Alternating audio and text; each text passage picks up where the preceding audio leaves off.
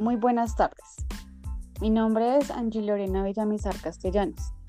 En la tarde de hoy vamos a hablar sobre la violencia contra la mujer y las rutas de atención, ya que son una problemática que se presenta cada día más en nuestra sociedad, en la que debemos trabajar arduamente para mitigar sus graves efectos.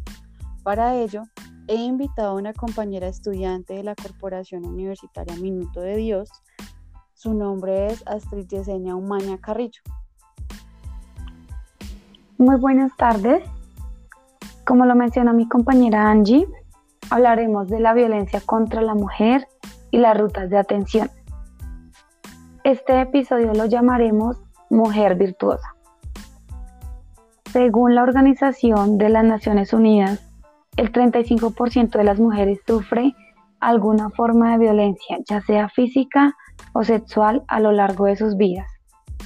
En algunos países este promedio asciende al 70% y la cifra se simplifica en que una de cada tres mujeres ha sufrido maltrato físico o sexual por su compañero sentimental.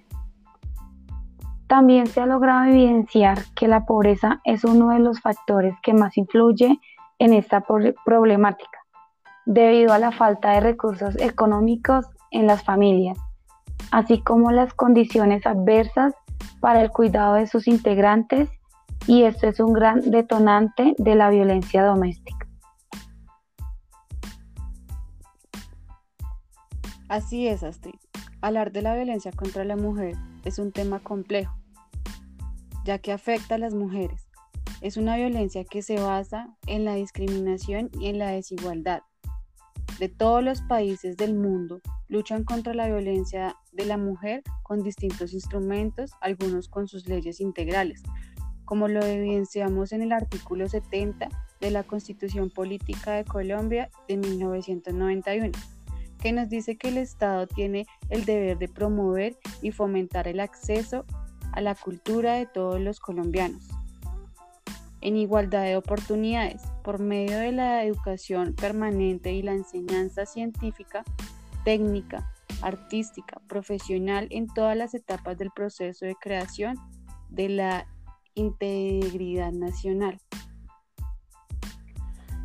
Sí, Lorena, después de tantos años de trabajo se llega a la conclusión que es un problema que afecta a la comunidad en general y desde el Estado se puede aportar mucho con políticas públicas y programas creando conciencia y buscando compromiso con la protección de la mujer. El principal mensaje es que la vida de una mujer puede depender de la actitud que tenga la familia como red de apoyo. La comunidad, la vecina, el vecino, que no actúe sobre la idea de que son asuntos privados y a ellos no les compete, en los que hay que actuar y lograr el apoyo brindando una mano amiga ya que también la violencia intrafamiliar es, una, es un problema multicausal que se asocia con varios factores sociales, individuales, políticos y comunitarios. Entre los individuales se incluyen el sexo, edad, otros factores biológicos y fisiológicos, nivel socioeconómico, situación laboral, nivel de educación, uso de alcohol, o drogas y haber sufrido o presenciado maltrato físico en la niñez. Para mayor clasificación de la Declaración sobre la Eliminación de la Violencia contra la Mujer emitida para la Asamblea General de la ONU en 1993, define la violencia contra la mujer como todo acto de violencia que tenga o pueda tener como resultado un daño sufrimiento físico, sexual, psicológico para la mujer, así como las amenazas de tales actos, la coacción, la privación ilegal de libertad, tanto si se producen en la vida pública, en la vida privada. Exacto. La violencia contra las mujeres es una de las violencias de los derechos humanos más extendidas, persistentes y devastadoras del mundo actual sobre los que apenas se informa debido a la impunidad de la cual disfrutan los perpetradores, y el silencio, la estigmatización y la venganza que sufren las víctimas. Que nunca se nos olvide esta fecha, 25 de noviembre, Día Internacional de la Eliminación de la Violencia contra la Mujer. También debemos resaltar que a, consecuencia de la pandemia del COVID-19, en pocos meses los esfuerzos del movimiento feminista en América Latina ha sufrido un duro revés. Durante la cuarentena, la violencia contra las mujeres ha aumentado.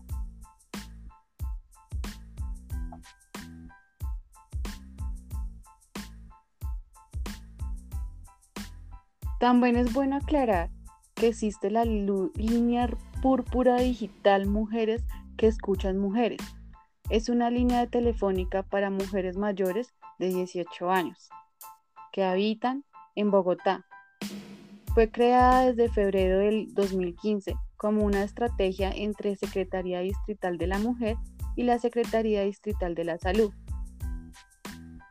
en el marco del sistema de protección integral a mujeres víctimas de violencia Sofía, con el objetivo de contribuir en la garantía de los derechos de las mujeres a una vida libre de violencias y una salud plena. ¿Qué casos atiende la línea púrpura de Astrid? ¿Nos lo podrías mencionar? Claro que sí, Lorena. Los casos que atiende son los siguientes. Violencia contra las mujeres con ocurrencia en el espacio público y o privado. Orientación frente a las rutas de atención en violencias contra las mujeres en el marco de la Ley 1257 de 2008. Cuando las mujeres identifiquen una situación que les genere malestar asociado a las violencias de género contra las mujeres. Primera atención y canalización al interior de la Secretaría de la Mujer a sobrevivientes de feminicidio y o familias de víctimas de feminicidio. Lorena, ¿nos puedes decir cómo se pueden comunicar las mujeres con la línea púrpura? Sí, claro, sí. Las mujeres que sufran de violencia pueden marcar al 018000 11 2137 número gratuito de Bogotá desde el teléfono fijo o celular, así no tenga minutos, desde el 2016. También se cuenta con el WhatsApp 300 755 1846 y al correo lpúrpura.sdmujer.gov.co con medios de contrato inicial al contacto. No está de más dar una corta reflexión para aquellas mujeres que se sienten identificadas con lo mencionado anteriormente. Recuerda que eres una mujer llena de virtudes. Tienes mucho potencial para ofrecer al mundo. Con tan solo ser mujer, no podemos permitir que nadie, absolutamente nadie, nos pisotee, que nos tire por el suelo, por creer que somos poca cosa. Nuestro género ha demostrado en grandes acontecimientos que cada día nos superamos más, que vamos tomando posesión ante muchos aspectos que son considerados únicamente para los hombres.